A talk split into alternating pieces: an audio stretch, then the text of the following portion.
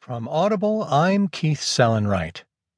From the New York Times U.S. section, Katie Rogers writes Women's March and Bikers for Trump claim inaugural demonstration spots.